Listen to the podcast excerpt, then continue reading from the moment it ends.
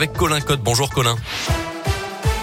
Bonjour Mickaël, bonjour à tous et à la une ce matin, j'ai très envie d'emmerder les non-vaccinés. C'est la phrase qui fait polémique depuis hier soir. Elle est signée d'Emmanuel Macron qui répondait à des lecteurs du journal Aujourd'hui en France. Le président a confirmé vouloir mettre la pression sur ceux qui refusent toujours de se faire vacciner.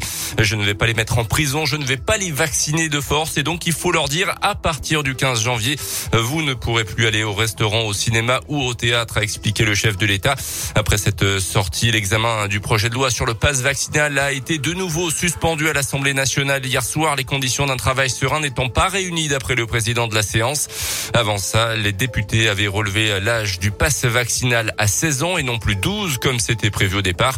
A priori, seul le pass sanitaire sera demandé pour les 12-15 ans. C'est lui qui s'appliquera aux sorties scolaires ainsi qu'à l'ensemble des activités périscolaires et extrascolaires.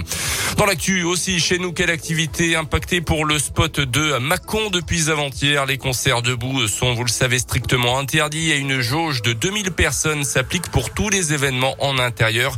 Des mesures en vigueur pour l'instant pour trois semaines, mais qui pourraient bien être prolongées si la situation sanitaire l'exige, évidemment, avec pour conséquence forcément le report de concerts ou de spectacles prévus dans de nombreuses salles de la région et des événements qui s'annulent.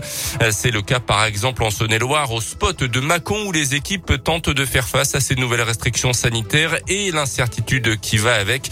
Euh, comme l'explique à Radio Scoop Béatrice Paul, la directrice du spot et du parc expo de Macron. Le mois de janvier est pour nous une période très chargée, notamment en cérémonie de vœux.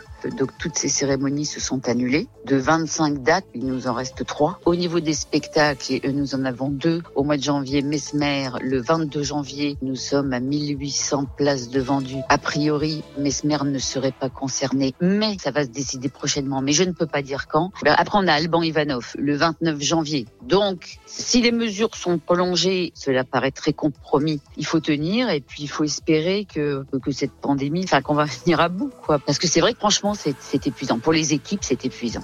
Le spot de Macon met à jour en temps réel les informations sur son site internet. Du côté d'Interexpo, par exemple, à Bourg-en-Bresse, le spectacle de Jérémy Ferrari prévu le 13 janvier est pour l'instant maintenu. Une bonne nouvelle pour les viticulteurs de Saône-et-Loire non assurés contre le gel. La préfecture annonce le déclenchement d'une procédure d'indemnisation suite à l'épisode de gel début avril.